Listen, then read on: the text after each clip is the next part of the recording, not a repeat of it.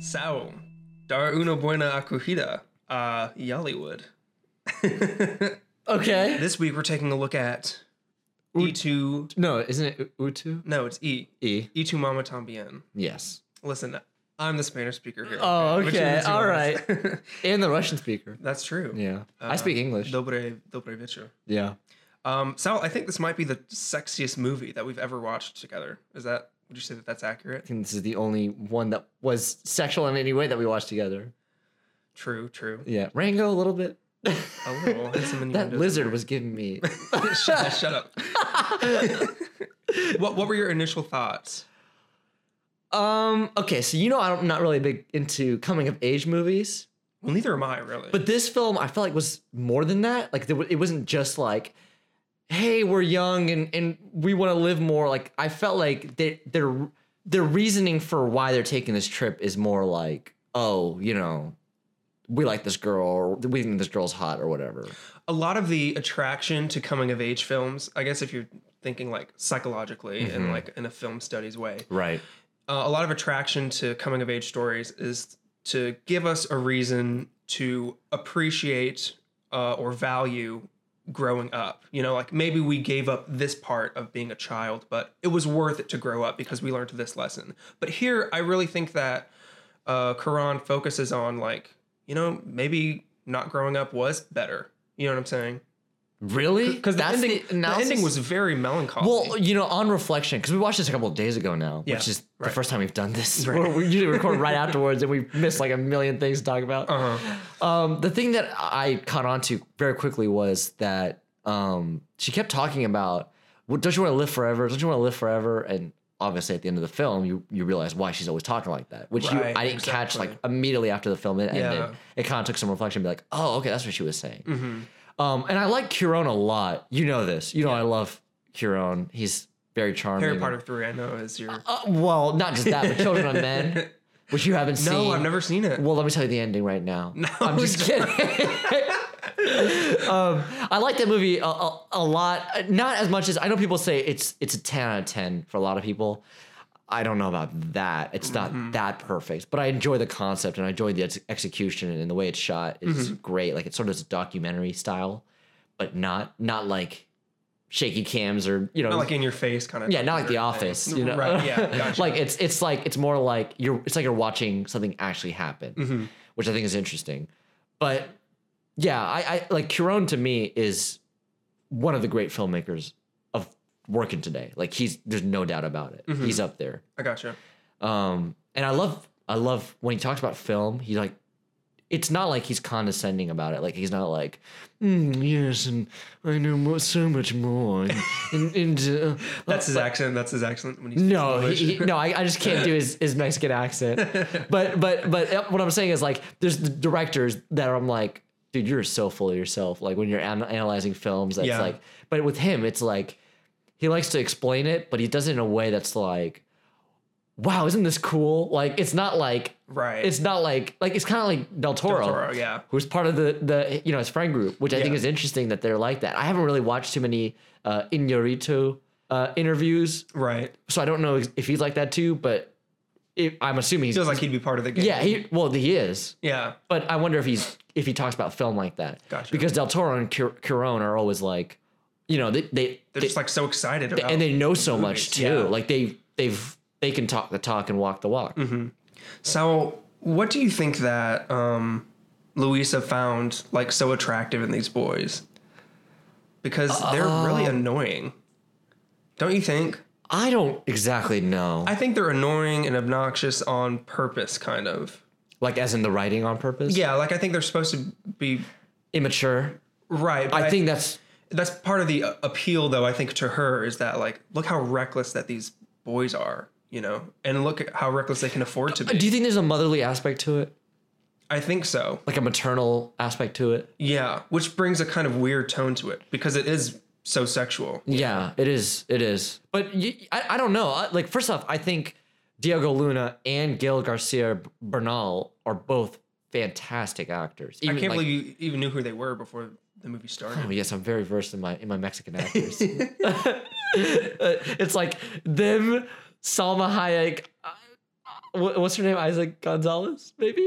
Selena Gomez? Half over there. Yeah. yes, I know all of them. yeah, gotcha. yeah. Danny Trejo. That's a good one.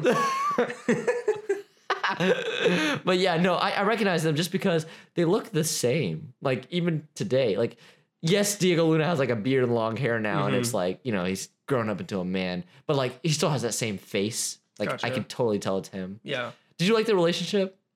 I do, and I think that I love how over time we get to see that they're a lot closer to each other than either of them wants to let on. You know what I'm saying? Are you talking about? The ending? No, no, no. Yes. I'm not talking about Oh, that yet. no. But I'm saying that as we build up toward that moment, you know, there there are parts like in the narration it says like um Julio won't tell uh what's his name? Toche? Tonet, Tonetch, I thought. Oh, oh, Tenoch.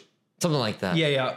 Julio won't tell Mr. T, Yeah. you know, like um that he does this or this or this. But they don't need to know that about each other. Like You know what the I'm flush in the saying? toilet? Yeah, right. Right. Because they they they're closer to each other and they care about each other more than they'll let on.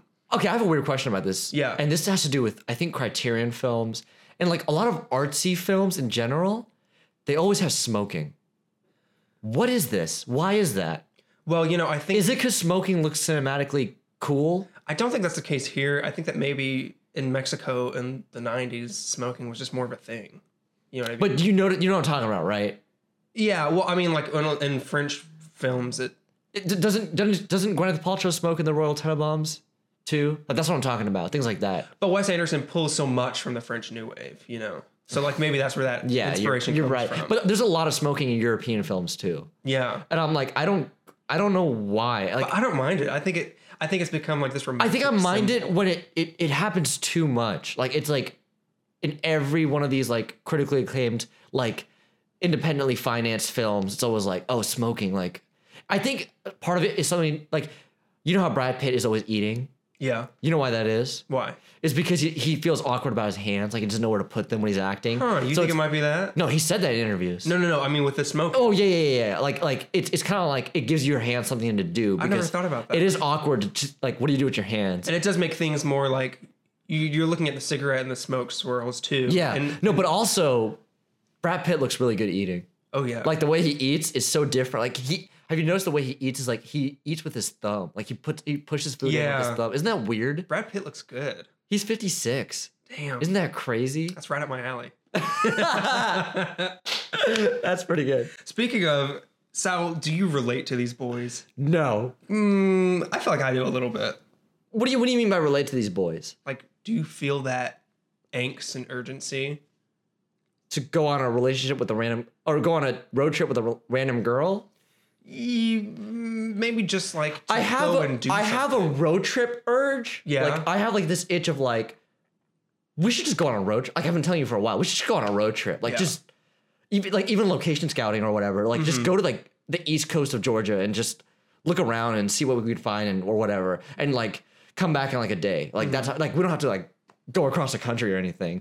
But when it comes to like like their kind of like Hakuna Matata, you know, no worry road trip, I don't really have that urge of like just let everything go and just Right. you know like just eat and and like I don't know. But maybe that's because we have a more comfy. Well, never mind, because he's like part of the Rich- Mexican bourgeois. yeah, you I know. So No, I think the, the reason is because we have more of a passion than it Tenoch and Julio do. Like they don't really have any goals in life. yeah, From what we've Uh, yeah. seen, like he says, I want to be a writer.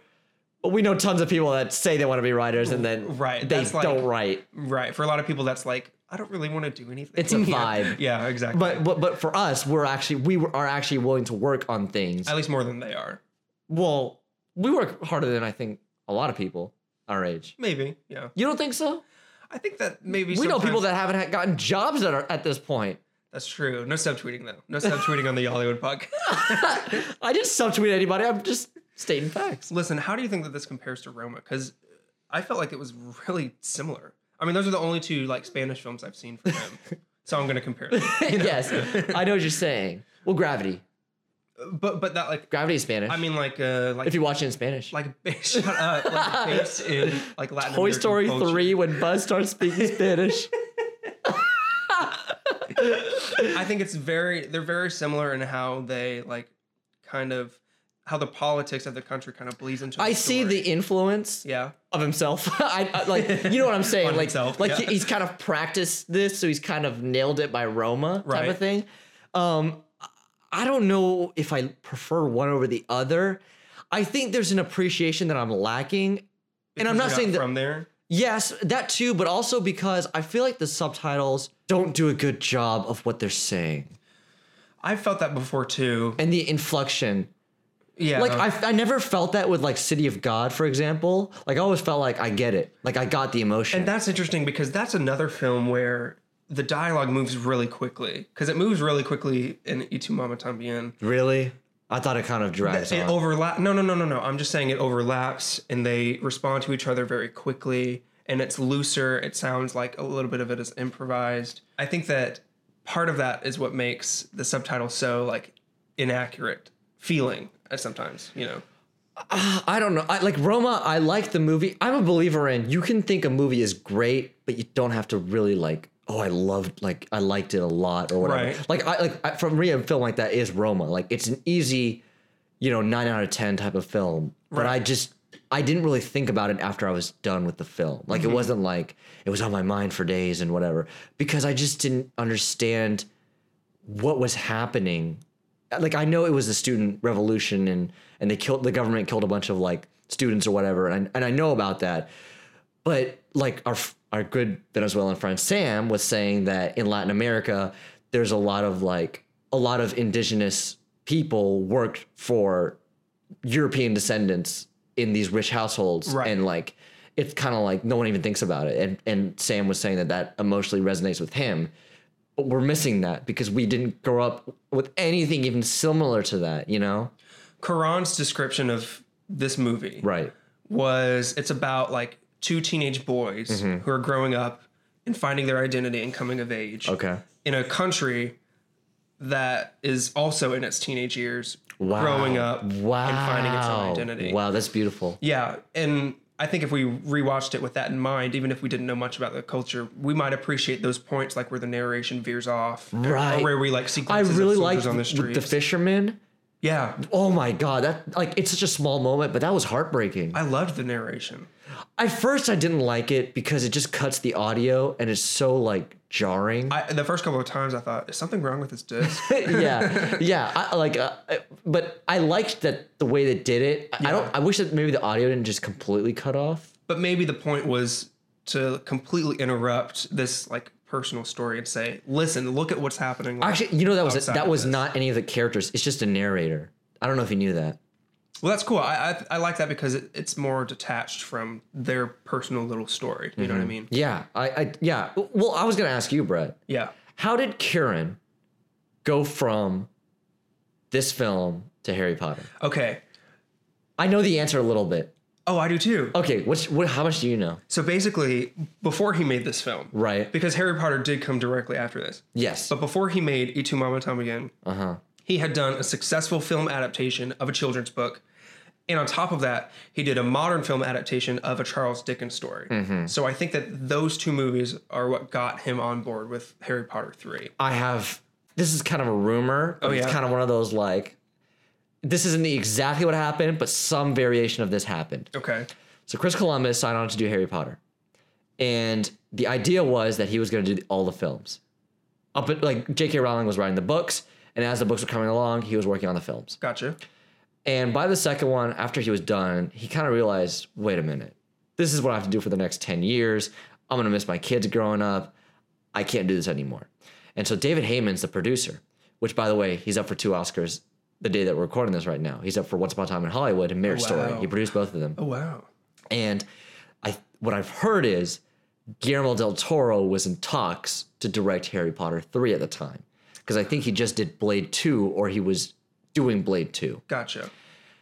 And I think Guillermo del Toro didn't really want to do it.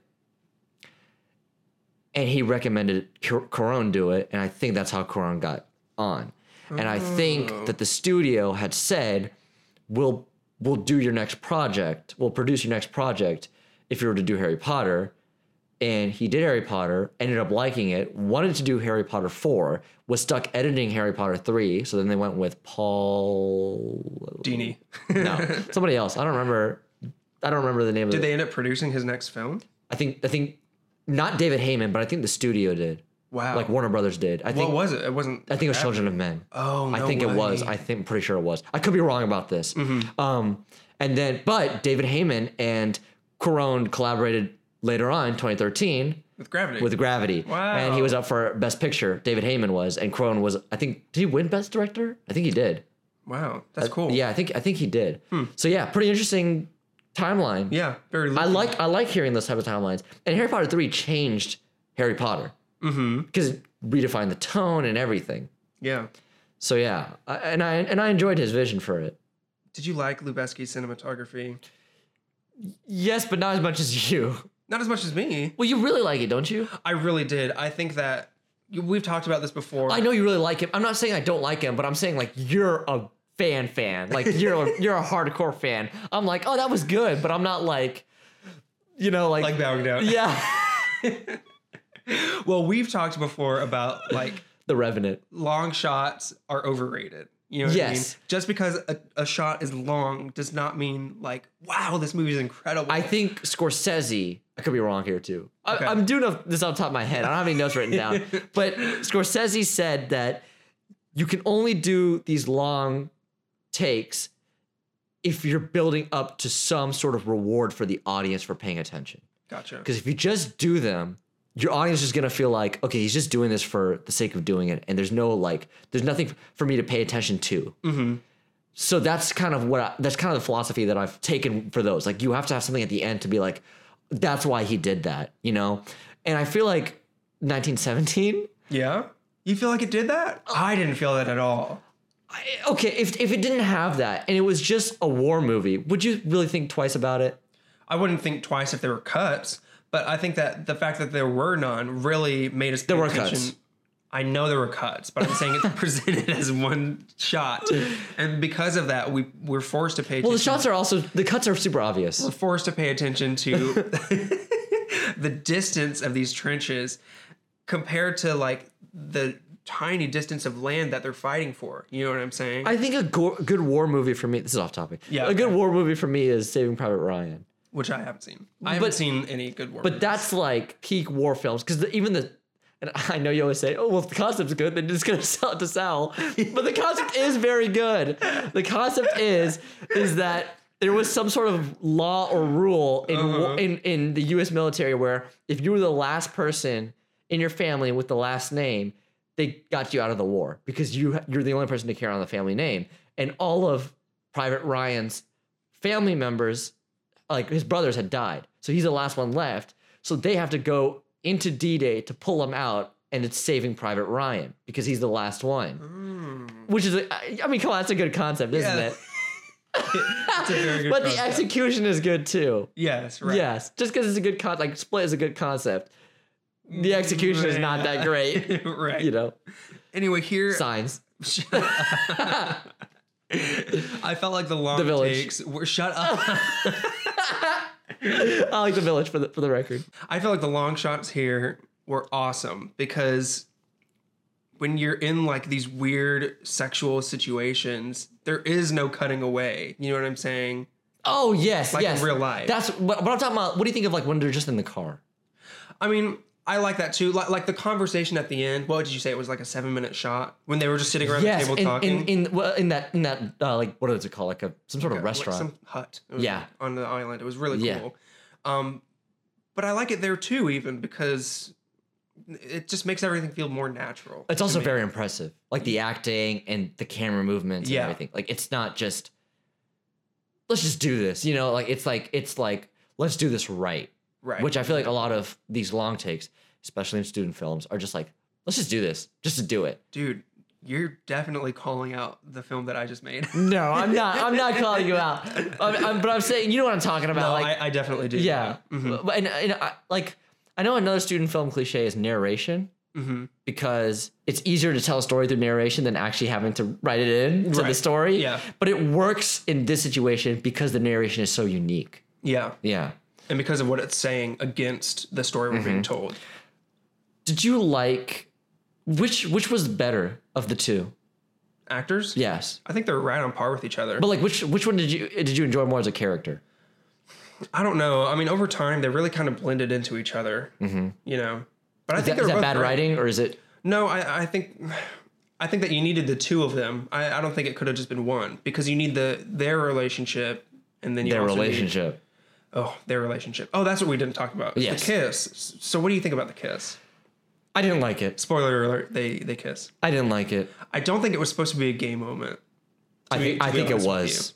I think that I think it was supposed to be a gay moment. but I think that it's like a build up like like I was saying earlier, over the course of the movie we we see that they're a lot more caring for each other than they'll let on. And them being drunk and all their inhibitions are gone, you know, that kiss is like the ultimate like that's as tender as they will ever dare to get. I didn't take it like that at all.